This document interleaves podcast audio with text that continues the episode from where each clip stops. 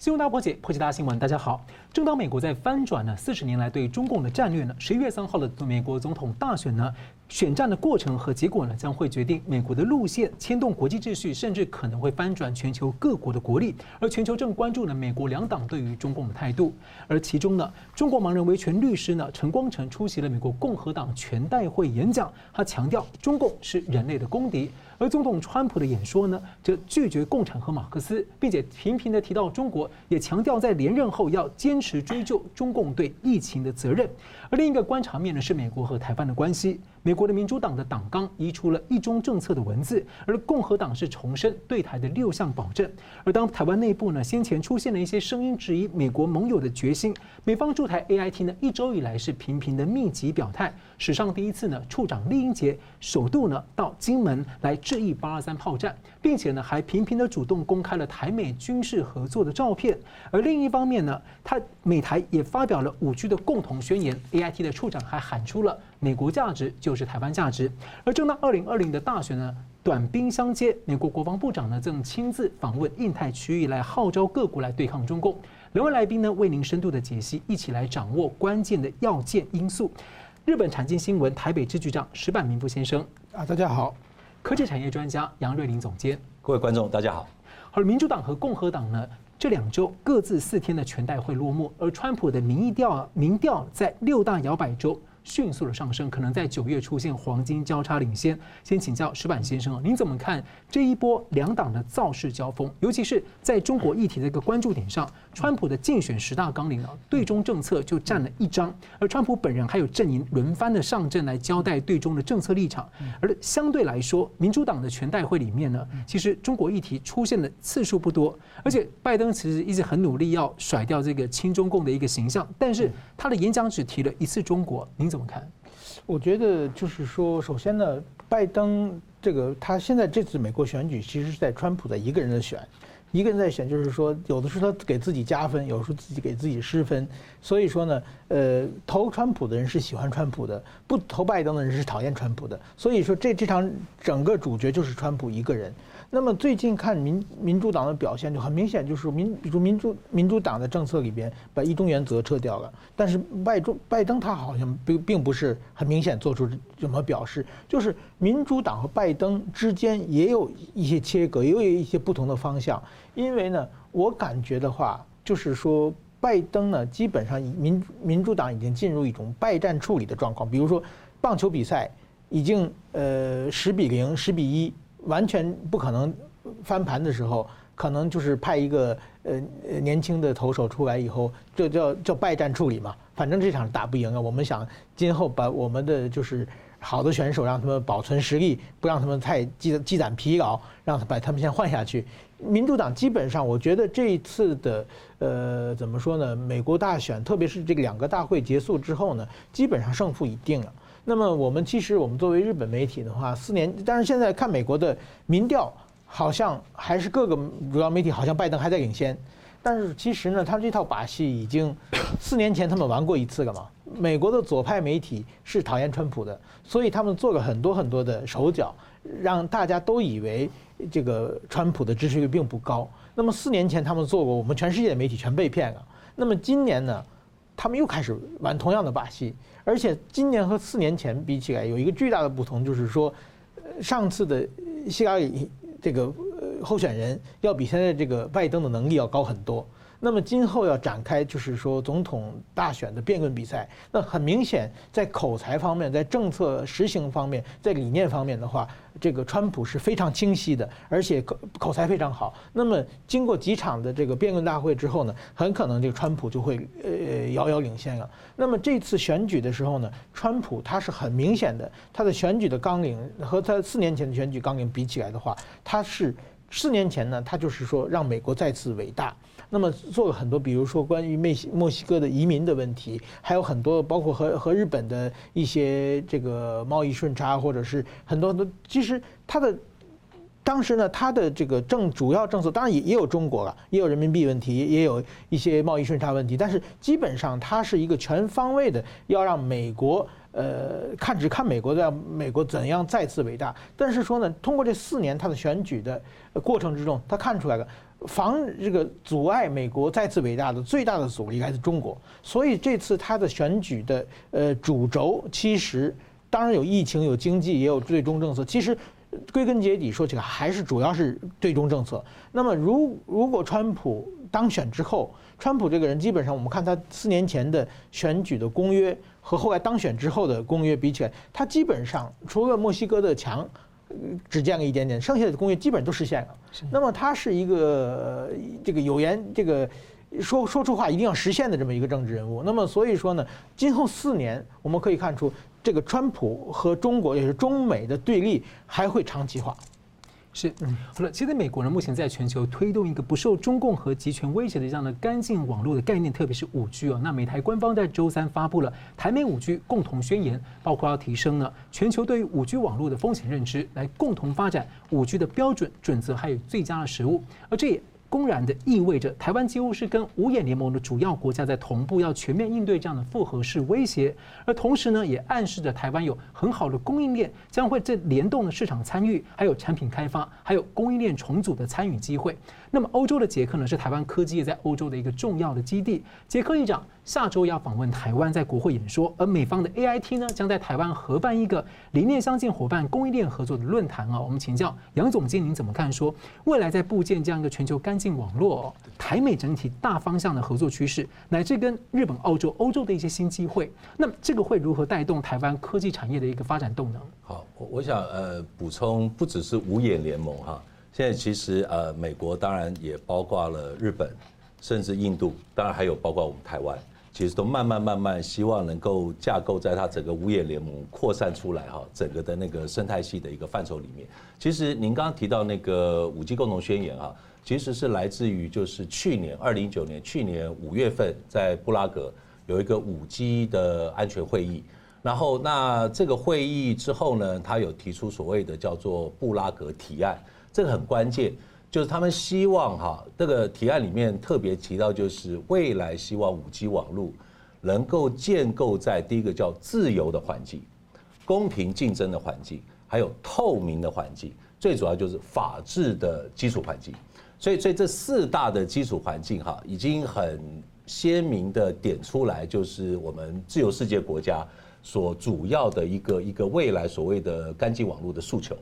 那那这个部分其实对于台湾来讲哈，真的是非常非常关键，也绝对会带来很多很多的商机。我想有几个构面哈，跟主持人还有各位观众大家分享一下，呃，几个事情哈。第一个就是说，呃，可能各位观众知道，就是未来的五 G 整个应用环境的发展，已经不只只是在所谓的 B to C 五 G 的智慧手机给我们一般人民来用。其实未来的五 G 的网络哈，它必须甚至它最大的一个很重要的潜在的应用，相对于三 G 四 G 的环境，五 G 很大的一个新兴应用就要进入到很多重要的场域。垂直的那个应用场域，那这垂直应用场域在我们台湾哈谈的比较多的哈，一个就是所谓的智慧制造，要进入到工厂里面；第二个就是所谓的智慧医疗，要进入到医疗院所。我就举个例子，其实台湾已经有一些重要的业者，呃，希望他们能够把五 G 的网络导到他们的所谓的厂房里面，希望能够真的利用五 G 的网络环境。帮助他们去让产能、让良率能够不断提升，最具代表性就台积电。所以你们看一下，如果一个五 G 的网络环境不干净的话，进入到一个一个那么呃一个一个一个公司有那么多机敏资讯的一个一个一个公司里面，是多么危险的一件事情。所以我觉得，其实美国他们在推那个所谓的五 G 的那个那个那个干净网络哈。真的是一定要做的一个事情，这个我必须要强调。当然，当我们进入到这样的一个一个一个所谓的进入到很多的一些一些呃场域，那这个就会造成很多产生很多台湾的网通业、半导体或者晶片业，还有甚至甚至包括过去传统的个人电脑业、工业电脑业都有很大的一个商机。这个商机来自于说，呃，过去我们讲三 G、四 G 环境哈。大概就两个部分，一个就是所谓的云端，一个就所谓的终端。过去大概在呃三 G、四 G 时代哈，在整个基地台的部分，台湾的业者大概比较少能够有掌握到一些商机，顶多就是大概大部分都在终端智慧手机。然后，当然，在四 G 的时代，已经有一些业者掌握到所谓的一些云端的一些机会，譬如说伺服器等等。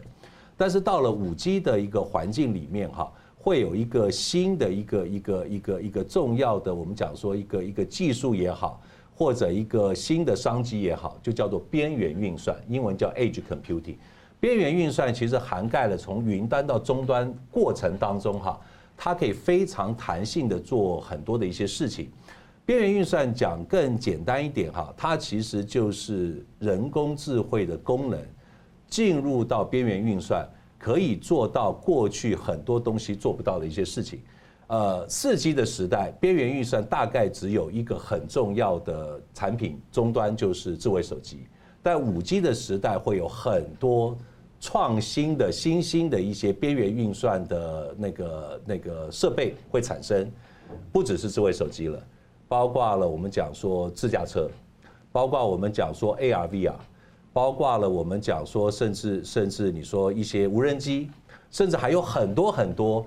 未来我们很乐见也一定可以看得到，就是很多新创公司会不断的利用这个边缘运算这样的一个发展。产创造出来很多新的一些载具，让很多 AI 的功能以后就不用所有的决策通道跑到云端去做。它把它基本上边缘运算很重要的概念就是决策能够下放，一下放以后边缘运算就会产生很多很多新的一些一些产品、新的硬体、新的软体、新的晶片的机会。所以其实国内哈基本上包括了我们传统的 PC 伺服器的业者、工业电脑业者、半导体业者。其实都非常关注这个大的趋势，而且更主要就是这些都会进入到我刚刚讲的重要的场域，医疗院所也好，我们制造业也好，那所以也就是会有很多重要的制造业来定义边缘运算所需要的功能，所以基本上其实这个基本上就会带动很多台湾未来产业的一个发展。还有一个更重要的，我刚刚讲到说，不只是五眼联盟，还包括我们台湾、日本、印度等等。其实，在整个五 G 的一个一个发展上，哈，这个所谓的一个一个干净的网络，其实还有一个就是美国当然不只是有这样的一个宣言，还包括了它已经有很多实质上的一个动作，怎么样让真的五 G 的网络能够又干净，又透明，又在法治基础之上，所以美国哈，它基本上几个几乎是是领头羊的大公司哈，一起组织了一个联盟，叫做 Open RAN。OK，好，Open RAN 它其实中文来讲哈，就是所谓的开放式的一个一个无线存取的网络。领头羊有谁哈？AT&T、Verizon、Dell、Cisco、OK，Microsoft、Qualcomm。那其实不只是这些，Oracle 都在里面。然后只有一个现象，很明确的讯息：去中，没有任何的中企。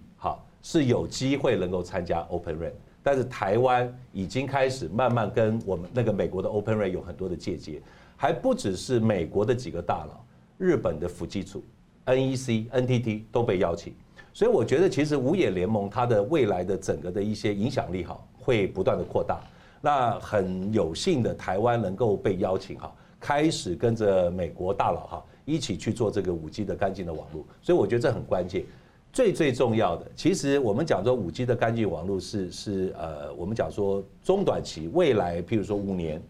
还有一个更具代表性的讯息，就从五 G 延伸到六 G。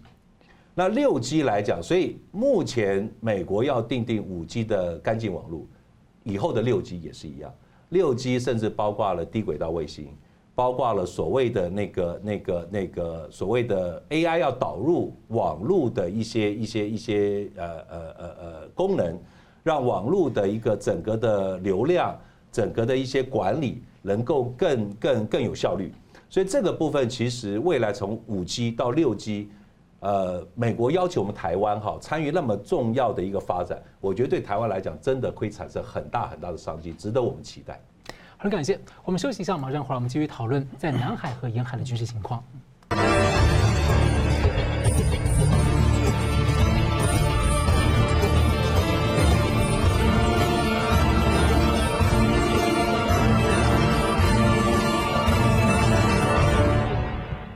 回到新闻大破解。美国呢号召盟友在围堵对抗中共的节奏呢是越来的越果决明快，而中共在这个。黄海、渤海、南海啊等等的这个东海所谓的四海联动的军演呢，到底是为了要恫吓台湾，还是在演习防御美军呢？那么二十六号呢，中共从内陆呢向南海的方向发射了四枚导弹。不过随即呢，后来隔天，美国军舰就接着开进了在南海在西沙群岛的附近。而美军本周也动用了各种的这个呃多款的这个侦察机，例如最新型的月亮女神可以断层扫描战场，还有 U two 高空侦察机飞入了共军在黄海划定的这个演习的禁航区。而在二十六号呢，美国就宣布要制裁二十四家中共的国有企业，因为他们参与了南海的争议区，帮中共建设人工岛屿以及军事化的工程。那么，请教石板先生观察，美国和中共这一波的这个四海交锋，还有美国在南海，呃，甚至联动四海反击的一个力道，在美国大选前会不会再加码？那这可能会如何联动在印太区域一个各国的相关的军事动作？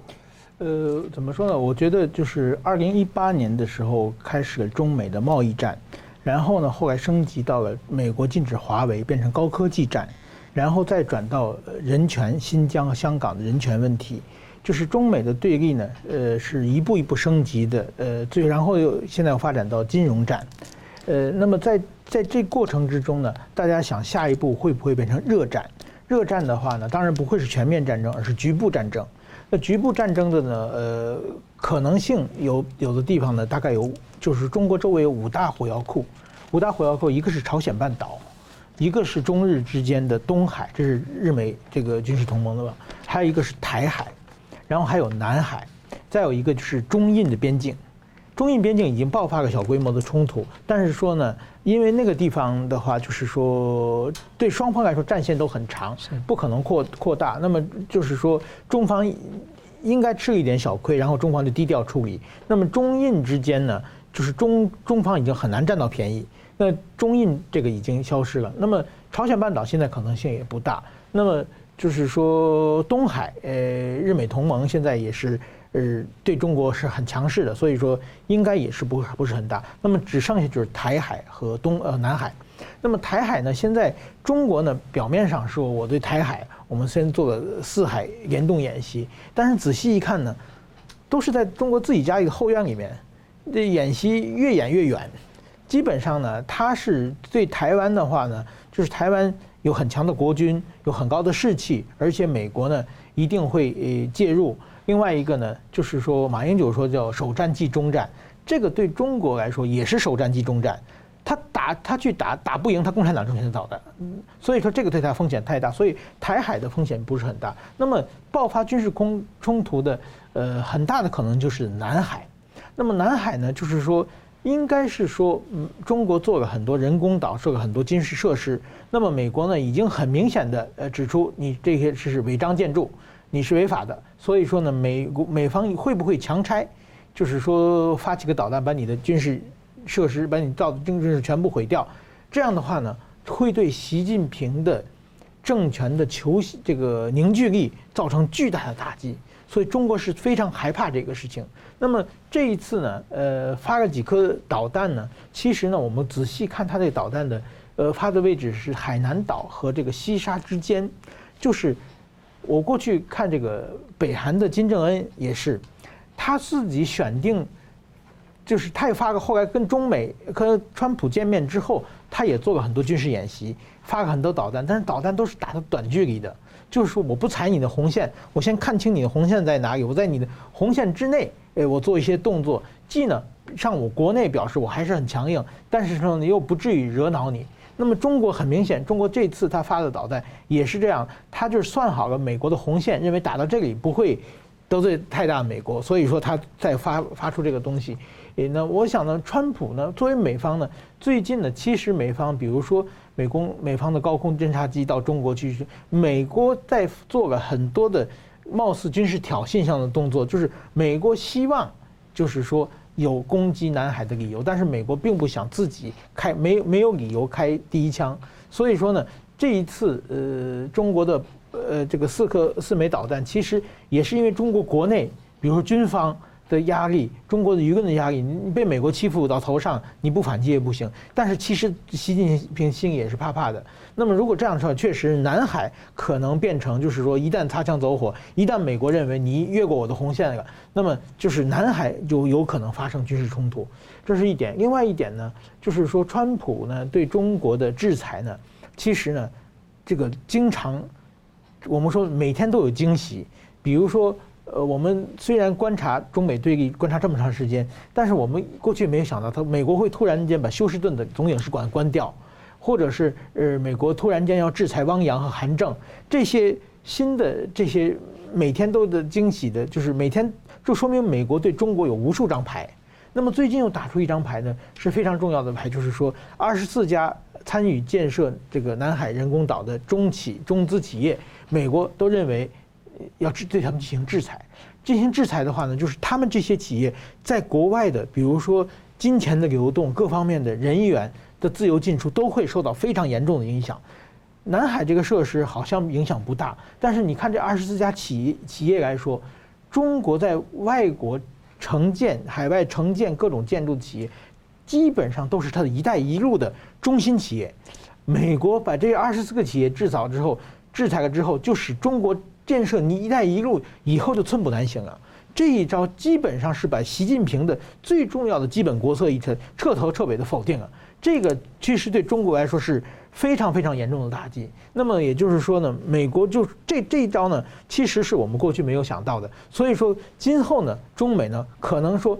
中美的对立的还说是美国。每出一招是刀刀见骨，而中国的它的几种反击基本上是软弱无力，就像这次导弹打过去也一样，基本上对美国构不成什么威胁嘛。所以这种完全压倒式的美国在碾压中国的对立，还会今后持续一段时间。所以看起来就是说，美国准备了很多牌，对你出什么我就加倍奉还，对，还敢打我就再加倍奉还，看你是恫吓，就是你压制他这样。对对对对，基本上是这样。好了，美国政府呢正扩大对这个中共华为的禁令啊，像手机的业务呢，可能在二零二一年就会收摊终结。那我们要请教杨总监，因为华为的供应链毕竟这个也蛮大的，那也波及了像台湾厂商。最近有一些台厂向美国政府希望能够继续供货华为，对。但您怎么看说台湾厂商呢？毕竟要面对的未来，还有短中长期，哪怕是也许是阵痛，也许是转型，或者未来的发展如何？好，呃，其实呃，在上个礼拜哈，上个礼拜呃。我们呃，《经济日报》的那个主编跟记者哈，又问到我同样的问题，所以我大概那时候就跟他们呃谈了一些我的一些观点，所以在上个礼拜三就出了这一份哈。呃，那呃，《经济日报》记者其实下这个标题下的我非常满意哈，就是呃呃，华为的冲击波哈，台湾是绝对挺得住，而且不止挺得住，还可以有很多新的一些发展。我大概跟观众朋友大概分享一下。其实呃，短期的所谓的转型跟阵痛期哈，我觉得是在所难免。其实，在去年开始，川普开始用呃，包括我们讲七伤拳好了，打华为的时候，其实呃，美国的很多半导体业都面临到阵痛。好，那这个阵痛的过程，当然美国包括了它两大协会哈，譬如说半导体两大协会，一个是 SIA。Semiconductor Industry Association，另外是 SEMI 国际半导体产业协会，都大声疾呼了，希望那个白宫川普政府能够再慎重考虑。但是我想，但是所有的美国半导体的厂商还是非非常 follow 所谓商务部的所有的一些规定规则，然后该申请我就申请，你不通过呃不允许我卖我就不卖。经过了大概将近了一年，到现在为止，哈，几乎大部分我所知道的美国半导体的相关的厂商，不止晶片厂商了，包括是 IC 设计工具等等，已经把华为的那个营收的贡献降到几乎是零，甚至你们说啊，大概譬如说有一些半导体的公司，譬如说他们办投资法人说明会，呃，很多投资法人说，哎，那那个华为未来的营收啊，会不会什么什么影响？他说：“基本上大概整个，譬如说今年下半年，甚至明年，完全不把华为哈列入到他们预测的范畴里面，归零了。所以基本上这个阵痛哈，我觉得当然在所难免。但是基本上，呃，很多的厂商，美国厂商都已经有一步一步走到呃现在哈，大概都完全跟华为可以脱钩，甚至开始发展出一些很多新的商机。我觉得新的商机其实台湾当然短期阵痛在所难免，我刚刚有提到，但是长期来讲，绝对有很多新的商机。我举例子哈。其实呃，我我大概在前几天才跟呃，可谓呃呃观众朋友知道，就是我们台湾财经文化的董事长那个谢社长谢金河谢社长老谢，然后我大概这个礼拜一二哈，我跟老谢有很多的一些场合，有很多互动。呃，老谢跟老谢的团队他们讲是说叫做物质不灭定律，我是称作零和游戏，什么意思哈？就是华为整个打趴下去了，会有其他的手机品牌会接手。华为的资料中心打趴下去了，会有其他的资料中心的供应商会接手。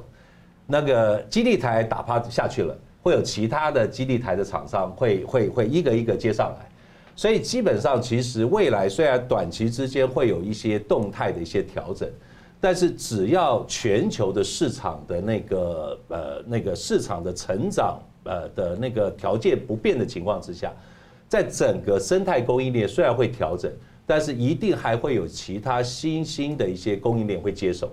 这些新兴的供应链，它还是会需要很多工程的服务，很多的半导体晶片，很多的一些解决方案的提供者，帮着他们去掌握到这些华为所呃那个那个留下来的其他的商机，这些部分我相信都会来到台湾，所以我觉得其实即使在短期有一些阵痛哈，呃，今年的下半年甚至到明年哈。呃，台厂绝对可以挺得过这一段的一些一些一些一些阵痛，我觉得这是一个一个一个关键。再来，我刚刚讲到了，其实呃，我们美国的好朋友哈，也不断的产创造很多新的商机。看起来，其实这次华为的一些事件哈，从去年我的研判，我一直以为大概美国跟呃从华为的事件开始，美中可能会慢慢只是软脱钩。但是从最近大概呃一个月的一些一些观察哈，川普甚至是好像是铁了心，呃，期望能够用很很有魄力的方式能够硬脱钩。那这个硬脱钩的一个过程哈，你看它不只是硬脱钩，它同时去部件去推动很多新兴的我们过去没有听过，譬如说五 G 安干净网络，譬如说我刚刚提到的所谓的那个 Open RAN。然后，譬如说，AT&T、Microsoft、Oracle，他们站出来，希望能够重新建构一个所谓呃五 G 干净网络的一些重要的新的商机。所以这些部分哈，虽然台在中国华为的部分让台厂有阵痛，但是台厂我觉得基本上我们都可以很乐观的预期，美国这边我们的好朋友会提供给我们更多的商机，所以我们可以好好掌握。所以，把守住信任原则就有好机会。当然，当然，当然。好。好了，我们休息一下，马上回来。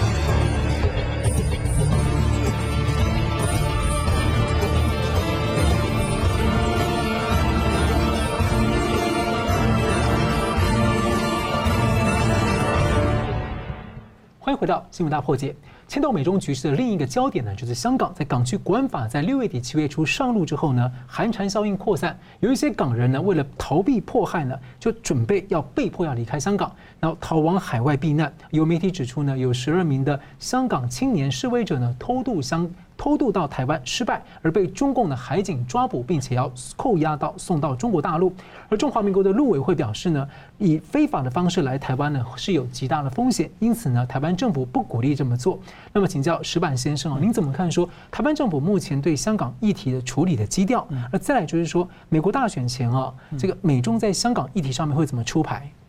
我觉得就是说，这次的偷渡失败的新闻到底是真假，我们还是很难说的。我觉得现在呢，香港已经慢慢变成，就是国安法成立之后，香港我们叫做香港新疆化，就比香港变成新疆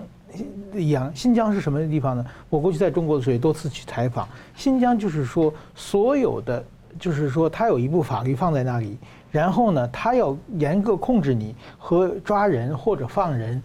都是他的自由，然后呢，他给你的所有的自由都是他的恩赐，那么他可以随时给你扣上各种各样的罪名。那么新疆的话，往往就是说有很多的一些经济纠纷，然后他就说你是疆独分子，然后就给你抓起来。然后呢，有的时候可能是一一个就是说，比如说工薪水没有未付薪水的一个呃一个抗争问题，他就说你们要恐怖活动。所以抓起来。那么所以说，香港呢，今后呢，因为中国呢就把这个牌拿到手里以后呢，它就可以收缩自由的。如果说，而且呢，变成一个它和国际社会谈判的一张牌，就是说，呃，香港呃问题呢，香港的人权你们都看着。如果说呃你听我的话，我香港我就放松一点；如果你们不听话，我就香港收紧一点。他们就是说，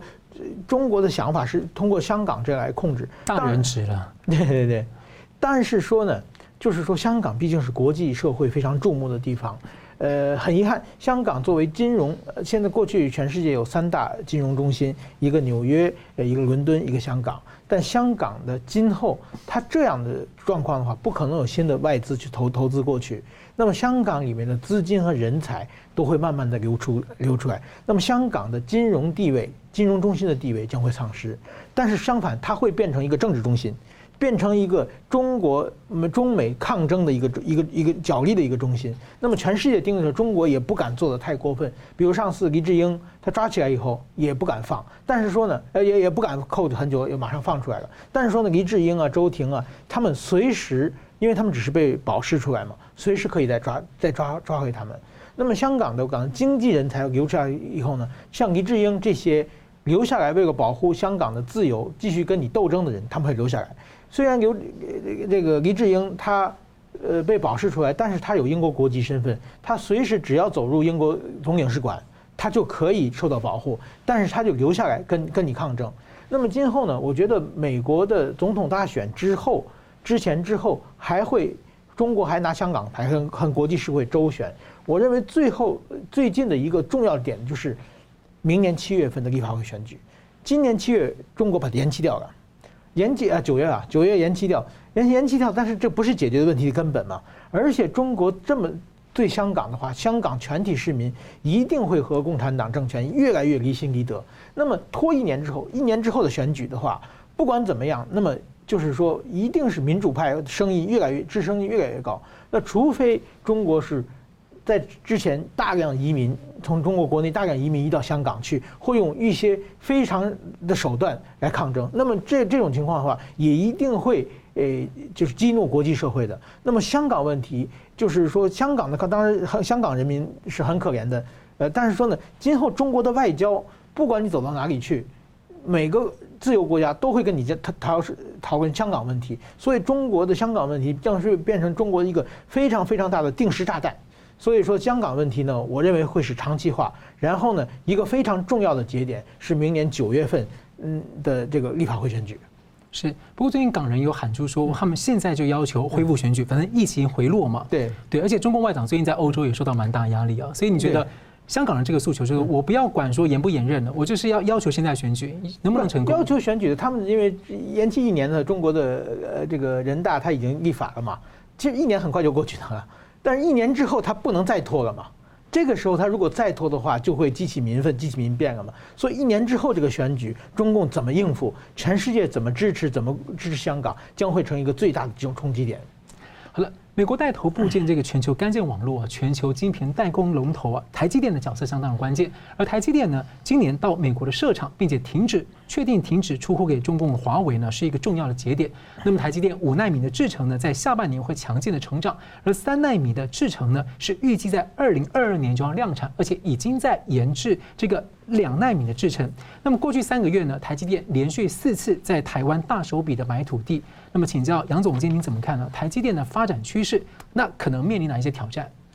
呃，我我我对台积电未来的发展是真的寄予厚望，而且非常乐观哈。因为在几天前，他们有在线上呃办了一个技术论坛。其实他从呃呃，不管是呃今年的五奈米下半年要开始量产等等，一路到三奈米、两奈米。其实过程哈，其实他都非常清楚整个的技术发展蓝图。另外一个就是很重要的另外一个发展趋势，它的名称叫做 3D Fabric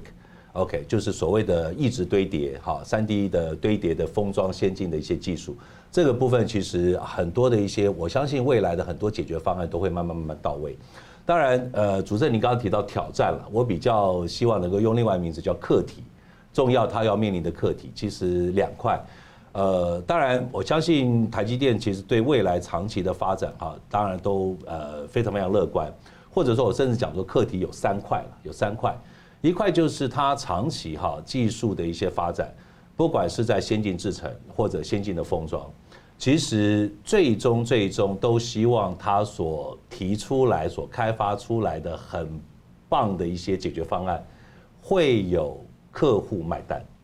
这个很重要。然后，但是我觉得，我觉得未来哈。呃，其实刚刚呃跟主持人还有各位观众有提到，呃，包括了呃美国利用五 G 干净网络这样一个很重要的，能够推动不管是法治透明，好这样的一个一个很重要的一个价值诉求，所带动出来的网络电信的产业供应链的重组，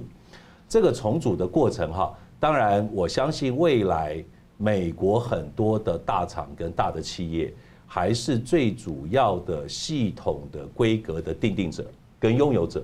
这些系统厂商，他在整个开发系统产品的过程当中，当他要取得一些技术跟解决方案来支持他这个产品的发展，他一定会来找台湾。所以我觉得这个部分啊，当然呃，那个台积电会有这样的怎么样去耕耘更多未来的系统大厂，跟着他们的脚步一路往前走哈。这个的一个经营跟管理当然是很重要的课题，但另外还有两个重要的课题，一个就是人才。未来其实那个那个台积电的发展哈，那个其实我最近哈，呃，常常跟国内哈，我是清大电机系毕业，电机，但是我最近跟很多国内的，包括台清交成哈，很多的教授，大部分互动的都是材料系的教授，化学系的，还有光电系的教授。那我再举一个光电的部分哈。呃，有一个教授跟我讲说，其实台湾哈，当然以前呃光电系所毕业的学生，可能去 LED 产业啊，哈，或者说太阳光电产业，但是最近哈，呃，几乎每一个顶尖的硕博士生哈，毕业以后去第一个首选，可能主持人猜得到，不是台积哦，是 ASML 台湾，艾斯摩尔台湾，艾斯摩尔台湾其实运用到运用到很多很多光学的技术。其实台积电它里面有很多光学的人才，跟着 ASML 一起去开发，所以光的部分哈是未来很重要的一个领域。台积电会需要很多这方面的人才，包括我刚刚讲到材料，还有化学，所以已经不是传统的所谓的电机电子资工而已，还有很多跨领域的人才。这个部分其实台积电真的我的了解是需求恐惧。那这个部分，台湾怎么样在我们的整个大专院校的环境哈，能够慢慢慢慢训练出来更多的跨领域人才，能够为台湾不只是台积电，包括整个台湾的半导体甚至资通讯产业所用，这个是一个台湾必须要去慢慢慢慢呃那个那个去去 resolve 解决的一个课题。第二个更主要的一个课题哈。呃，这个其实我自己观察，也有可能是跟当初台积电，呃，真的慎重考虑要到美国设厂是一个很重要的原因。就是刚刚讲到主持人讲到五 G 的干净网络，其实美国哈不只是在网络电信的产业供应链要重组这个生态系，它也一直很努力的要重组或者重塑整个全球的半导体的生态系。那这个生态系怎么样重塑哈？其实很重要。美国其实差不多在三年前就有很重要的计划，是国防部 DAPA 叫做电子复兴计划。那电子复兴计划一样去中，没有任何中国的任何的业者有机会能够接触到这个计划，能够探寻到这个计划在做什么。但是我们的台积电受邀，台积电其实有加入这个计划。那这个计划电子复兴计划就是它有非常非常多。很 disruption，呃，就是就是呃，非常非常颠覆性的技术，要颠覆目前大家所知道的半导体技术的发展。一颠覆以后哈，我想未来的整个产业链的重组哈，一定会发生。那这个发生，我非常的乐观，台湾产业都不会缺席，因为我们美国大佬都会要求我们台湾一起去加入它整个生态供应链的发展。所以我觉得基本上会有很多课题。但是我也相信，我们台湾的相关厂商哈，一定会慢慢慢慢面对，而且会去解决。对，带动着你升级了。对对对对对，大幅度升级。对是，对。好，我们节目最后呢，请两位用一分钟来总结。我们先请石板先生。对，我觉得现在这这次呢，美国的选举已经渐渐的，川普的优势已经很明显了。那么川川普和中国完全对决的，呃，绝不退这个让步的这种姿势也是越来越明显的。那么中国的政权呢，其实我觉得现在已经风雨飘摇，已经很难看到和美国对上时能有一些有打出一些有效的手段了。那么在这种情况之下呢，其实我们可以考虑到，就是说中国呃，就是说在这种对决的时候呢，现在全世界呢，就是中国最近还在最后的努力，比如说杨洁篪跑到韩国去，跑到新加坡去，跑到欧洲去，尽量的来选边站，就想想让这些。国家靠在中国这边，但是很明显，往美国这边靠的国家已经越来越多了。这个时候，包括台湾，包括很多地方，我们这个已经到了最后决战的时候了。我觉得大家一定不要选错边，对所有民主国家，这是一个非常重要的时刻，终于到了。是，再见。我想，呃，以过去大概将近呃几个礼拜观察哈，美国要又跟中共的硬脱钩。几乎是，我想这个这个趋势是越来越清楚了。硬脱钩的过程哈，当然对于台湾的一些相关的台商，短期会有一些阵痛，但是长期我觉得其实呃大家都应该可以非常乐观的预期，因为整个我们美国的好伙伴不断的，因为他过去二十年的一些一些呃中共带着整个的一些一些发展哈。真的伤害到了全球，不管是相关的法治也好，贸易也好，甚至透明化也好。所以，其实美国现在开始不只是在呃网络电信的干净化，甚至包括我刚刚有提到半导体产业的重塑，甚至全新的供应链的一些重组。其实这个部分，美国都会邀请台湾加入。所以我觉得在一边呢，虽然我们有阵痛，但是另外一边我们有非常非常多。美国的相关的系统应用的厂商会带着我们一起成长，会有很多新的商机。我们的台湾真的，我相信，呃，应该可以好好摆脱所谓的二十三 K 这样的一个一个发展哈。未来台湾的 GDP 绝对可以有很非常非常稳健，而且甚至高幅度的成长，这是非常可以乐观预期的。我们非常感谢两位来宾精辟的分析，还有今天观众朋友的参与。新闻大破解关进二零二零，下次再见。